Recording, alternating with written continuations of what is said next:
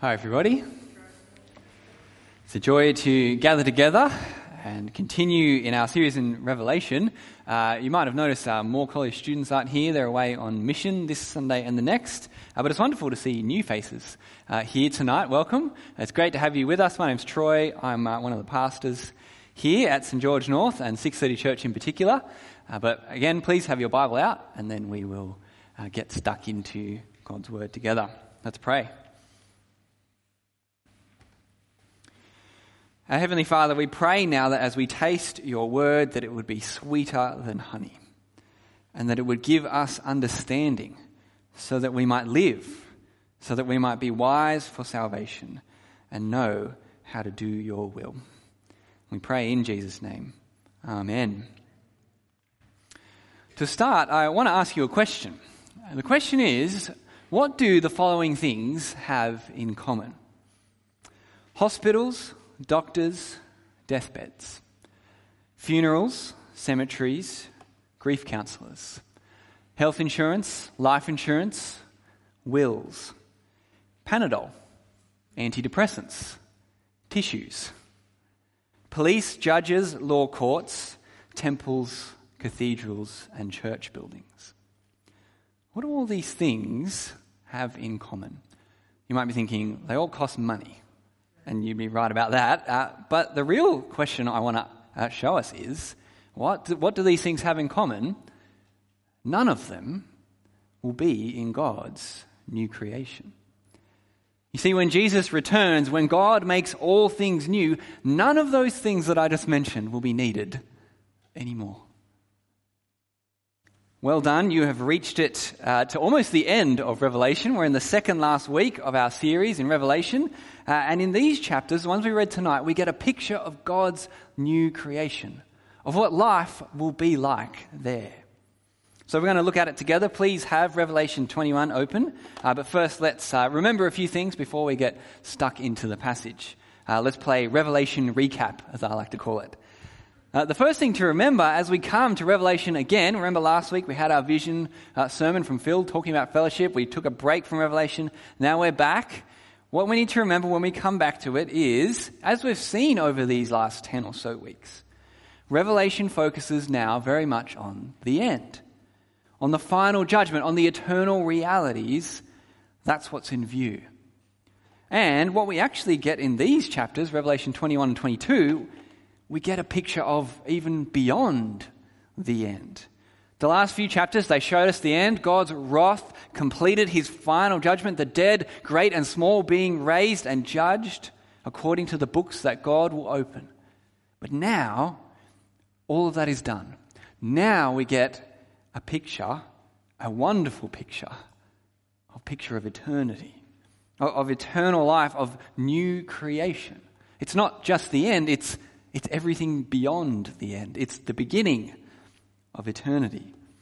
So far in Revelation, we've seen just short glimpses of what this will be like the new creation. It will be like a great multitude of people from all nations gathering together to, to sing the praises of God and of the Lamb. God's people will be sealed and they will be safe and secure in His presence, vindicated and at peace. Now we get an even bigger picture than those earlier passages, a clearer picture of what eternal life will be like. So come with me, let's explore these chapters. They, these are some of the most wonderful words ever written. I hope you see that. They are here for our comfort and for our encouragement and for our joy. So let's get into it uh, together. First of all, we see a new creation and a new Jerusalem. Look at uh, chapter 21, verse 1 with me. John says, Then I saw a new heaven and a new earth, for the first heaven and the first earth had passed away, and the sea no longer existed. What, is, what does John see now? With all the crazy things he's seen, what does he see now? He sees a new heaven and a new earth. Uh, heaven and earth is a way of talking about everything that God has made. If you cast your mind back to Genesis chapter 1, what does it say? In the beginning, God made the heavens and the earth, his creation. And so here John sees a new creation. The first creation, the first world is gone. Now we see a new one. Last week, chapter 20, sorry, a few weeks ago, chapter 20, verse 11, we saw God appeared on his judgment throne, and it says, Heaven and earth fled from his presence. That is, they were no more. It's saying that on the day of judgment, God will do away with this creation. The first heaven and earth will pass away. The world as we know it will cease. It will be burned up. And God will bring about a new one. He will start again with a new creation, creation 2.0. That's one of the big misconceptions that people often have about eternal life. Uh, people think that it's non physical, that it's spiritual, that it's airy fairy up in the heavens. And in one sense, that's right. Because as we've seen in the book of Revelation and in the whole rest of the Bible, when a believer dies, they go to be with the Lord. Their body here on earth decays, but their spirit, they experience life in heaven with Jesus. And that is wonderful. But it is not our final resting place. God has far more in store. When Jesus comes back in glory to judge, he will raise all those who have trusted in him. He will give them glorious, eternal bodies like his, never to decay, never to die again. And we see this so wonderfully in places like 1 Corinthians 15 and 1 and 2 Thessalonians. And, and with these new physical bodies that Jesus gives us, we live in a new physical creation. And so that's what we have a picture of here a very real, very physical creation. It's just a new one that is very different to ours in many ways. Most of all, it will not be stained and corrupted by sin. You know, we can't imagine how great that will be. Our whole experience, every second of our existence, has been in this creation subject to futility, subject to the curse of sin, subject to death and decay. A world without these things, it must be so different, right? So different to what we know and experience. We can only scratch the surface of imagining how great that will be. And I think that's what it means when it says there's no sea in the new creation there. Now, sometimes I read that and I'm like, oh, that's, that's kind of a letdown. Like, I really like the beach. I really would love to go surfing in the new creation and not have the risk of injury or drowning. That would be fantastic. But I think it's actually not literal, it's, it's an image. I really do hope there is a sea in the new creation. We'll, we'll have to wait and see. Uh, but what, it's, it's an image, an image of what the sea represents. You see, there won't be danger in the new creation. There won't be fear and chaos. There won't be sin and death, all those things that the sea and its chaos represent. None of those things that I mentioned at the start will be there or be needed anymore. You know, I remember when I first worked this out as a young adult. My first year out of high school, we've got some people here who are first year out of high school, or, uh, and growing up, when I was at a different church, uh, basically, my church taught that when you die or when Jesus returns, you go to be with Jesus in heaven, and it's a spiritual, out of body experience. It, it's not physical. They didn't teach the clear vision of a new creation, of new bodies like these chapters here. That Jesus would raise us. But when I joined a new church, a Bible teaching church, I was taught the wonder of the new creation I was taught that God cares about our creation and our physical existence, and that He will redeem our whole life, soul and body, from the curse of sin. You see, He wants us to enjoy life as God first intended it to be, free from sin and sickness and death. So we will glorify God in soul and body into all eternity. So that's what we have here a new creation and this new creation is the stage for the rest of what we see in these chapters, this passage. So we see a picture uh, going on from there of a city and a bride. So have a look at verse 2 with me. John says, I also saw the holy city, New Jerusalem, coming down out of heaven from God, prepared like a bride adorned for her husband. what does John see? Picture it with me. Out of the new heaven, a city descends down onto the new earth.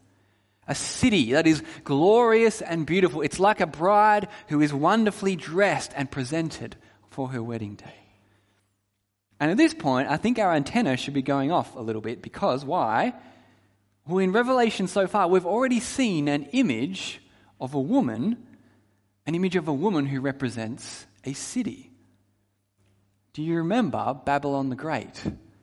Just a few chapters ago, the, the notorious prostitute, the woman of, of exceeding luxury, of sexual immorality, she represented the, the big cities, the, the combined uh, evil humanity of our world. But here, we have the opposite of that, don't we? Here we have the opposite of a brazen prostitute. We have a beautifully adorned bride, ready to devote herself in faithfulness to her husband. Here we have the opposite of Babylon the Great, that the city of Babylon or the, the city of Rome, cities of sin. Here we have the city of Jerusalem pictured. Jerusalem, the capital city of God's precious people, Israel. The city where God's king reigned. The city where God's temple was built and God dwelt with his people. And so that's what this city, this bride, is a picture of. It's a picture of God's saved people dwelling with their God. This is showing us instead of us going to heaven as spirits, there will be a new creation and heaven comes to earth. Just as God dwelt with his people in Jerusalem, God will dwell with his people for eternity in the New Jerusalem all those from Israel, all those from the Old Testament who truly believed in their God before Jesus came, and then all those from all nations who after then have heard the gospel and believed in Christ. Together they will dwell with God in his new creation. They will be the bride of Christ, devoted and faithful to him forever.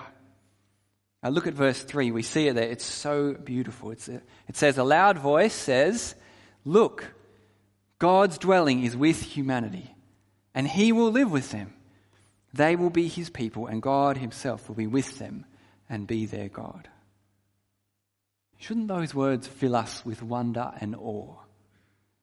This language, it comes up time and time again in the Old Testament. I will be your God, you will be my people. It's God's promise that He would dwell with His people Israel.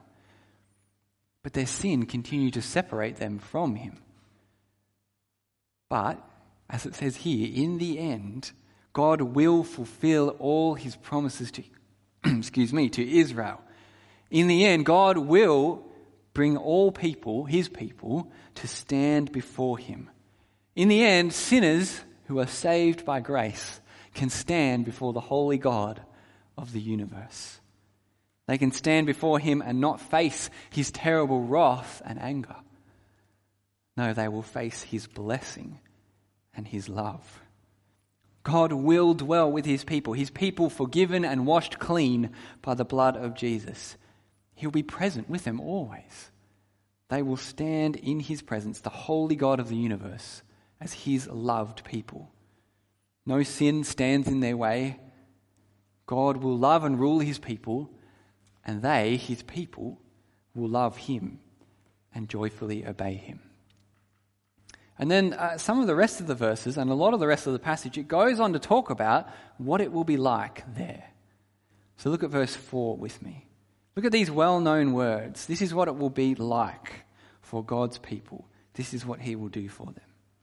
Verse 4 He, God, will wipe away every tear from their eyes. Death will no longer exist.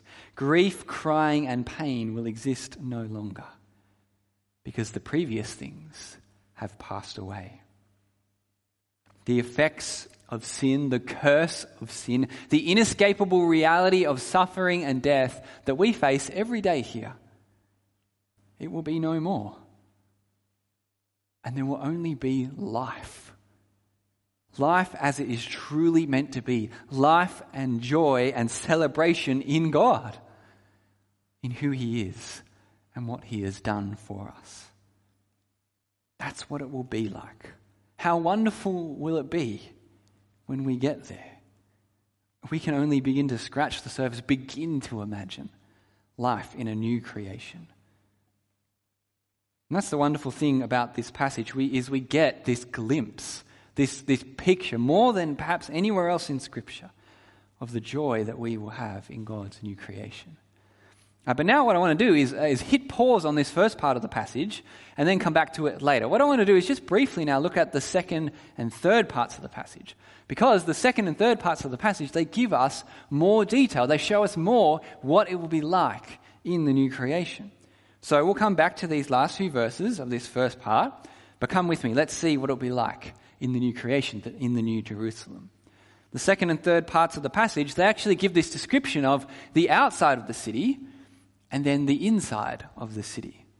And it goes into all this detail. We won't have time to look at it all. Perhaps you can look with your gospel team this week and explore it more.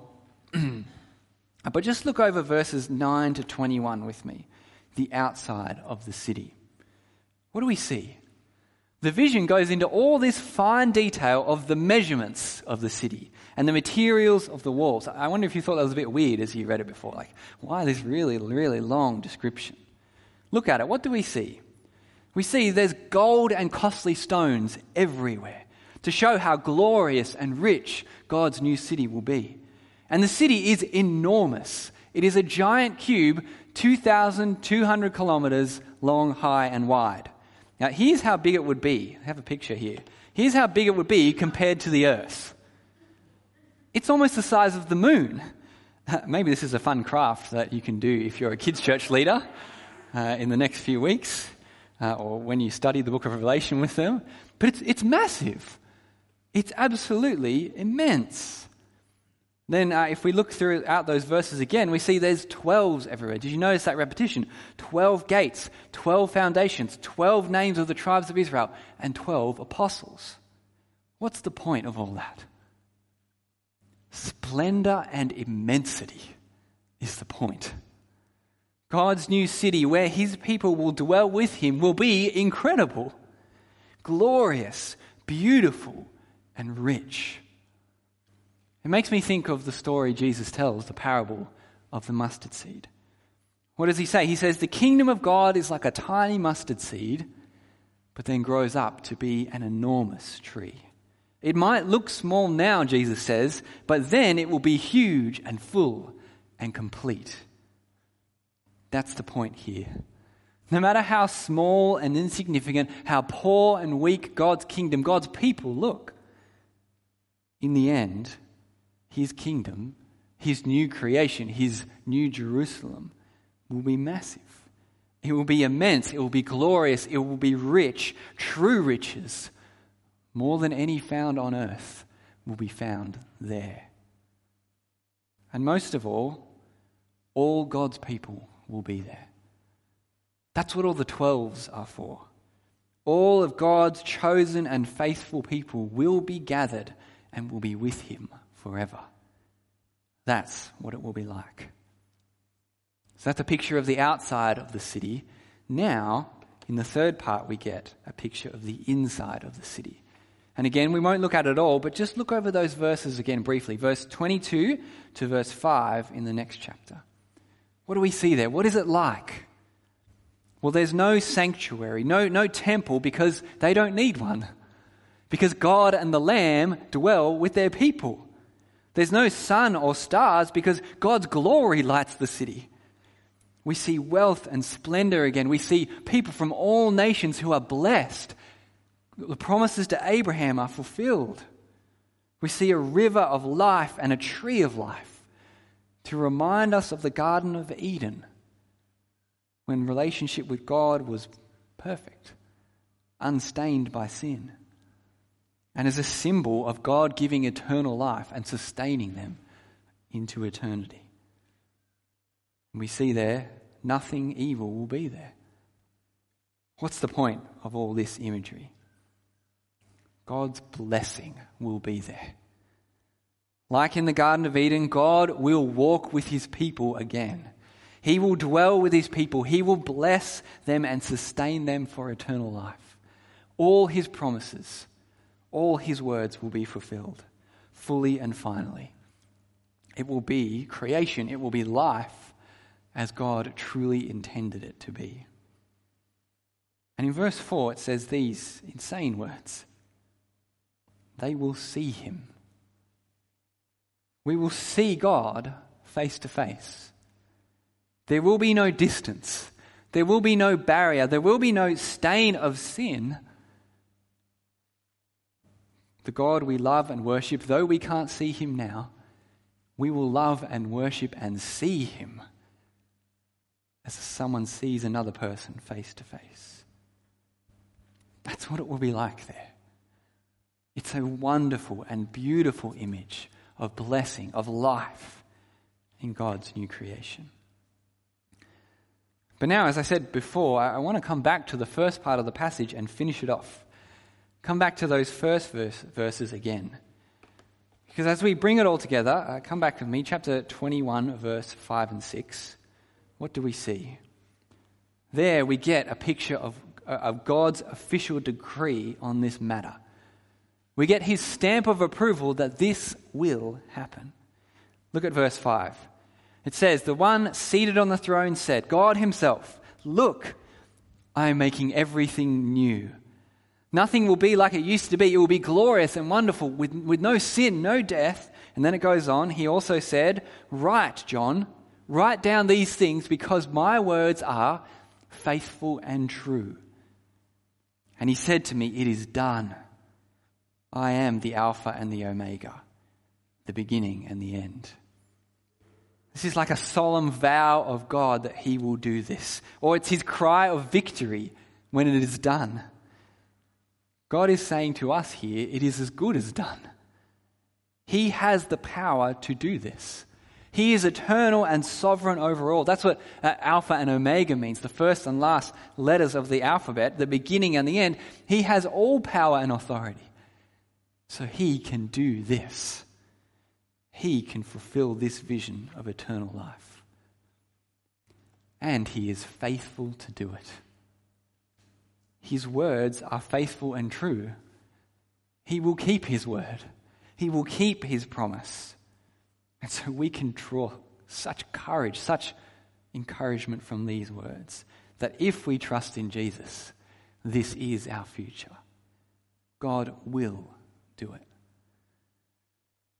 Then, as we've seen time and time again in Revelation, then comes the encouragement and the challenge in verse 7 and 8. God Himself continues speaking and He gives us encouragement and a warning. What's the encouragement? Look at verse 7. He says, The victor will inherit these things. I will be his God, and he will be my son. I hope now you are familiar with that word, the victor. Who is the victor in Revelation? The victor is the one who keeps trusting in Jesus to the end. It's the one who keeps living for Jesus in the face of persecution. It's the one who holds on to the gospel and doesn't bow down to any so called God or any man. That's God's encouragement. Be the victor, make it to the end, and I will be your God. And you will be my son, my adopted child through Jesus. You will have a place in my new creation. That's the encouragement. But what's the challenge? Verse 8 says, But the cowards, the unbelievers, vile, murderers, sexually immoral, sorcerers, idolaters, and all liars, their share will be in the lake that burns with fire and sulfur, which is the second death. Only those who trust in Jesus who turn from their life of sin and turn to Him can join Him in His new creation. So, all those who oppose God and continue living in their sin, as we've seen for many weeks in Revelation, they will face God's righteous anger. Their share, their portion, their allotment, what they deserve is the lake of fire, the second death, as it's called, a picture of hell a picture of eternal punishment for sin. And so there's a challenge here for anyone who's listening to this right now, but who does not know Jesus. There is only one way to be saved from your sin. There is only one way to flee from God's coming wrath. There is only one way to enter the eternal life that we see pictured here in God's new creation. And it's this it's turning away from your sin, turning away and then turning to Jesus as your Savior and as your Lord. It's calling on Him for forgiveness and for salvation. And so, if you still need to do that, then the book of Revelation pleads with you, and so do we. Come to Jesus and find eternal life. Turn to Him, and you will have a place in His new creation. And if you need help with that, that's what we are here for. Ask for help today, and we will talk and pray about that. But there's also a challenge here for anyone who says that they are a Christian. Because the victor here is the opposite of the coward mentioned afterwards. See, the coward, at the beginning of that list, the coward is the one who gives in to fear. The coward is the one who stops believing when pressure comes. The coward is the one who doesn't persevere in their faith. Don't be the coward who gives up, God says. Be the victor. Keep trusting in Jesus to the end, and it will be well worth it.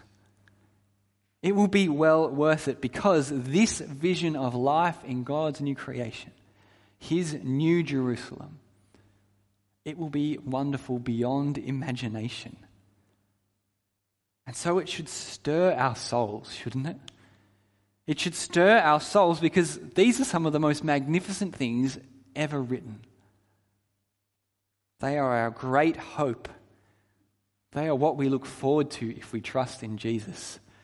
They are what we long for as we groan in these bodies of decay, as we see the sin in the world around us and in our own lives, as we see the evil of humanity, as we see a world falling apart. So it should stir our souls. It should stir our souls, first of all, to praise God and say, God, how great you are. If this is what you have in store for your people, for me, then you are glorious. You deserve all praise. It should stir our souls to praise our God again for his grace to us. And it should stir our souls to long to be there, to long for the day when this vision becomes reality before our eyes.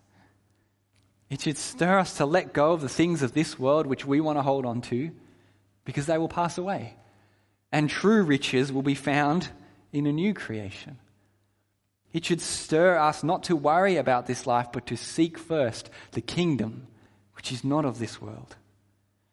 It should stir us to persevere, to persevere through the pain and, and suffering, through the frustration and futility of life, as we long for a day when there is no more death or grief or crying or pain.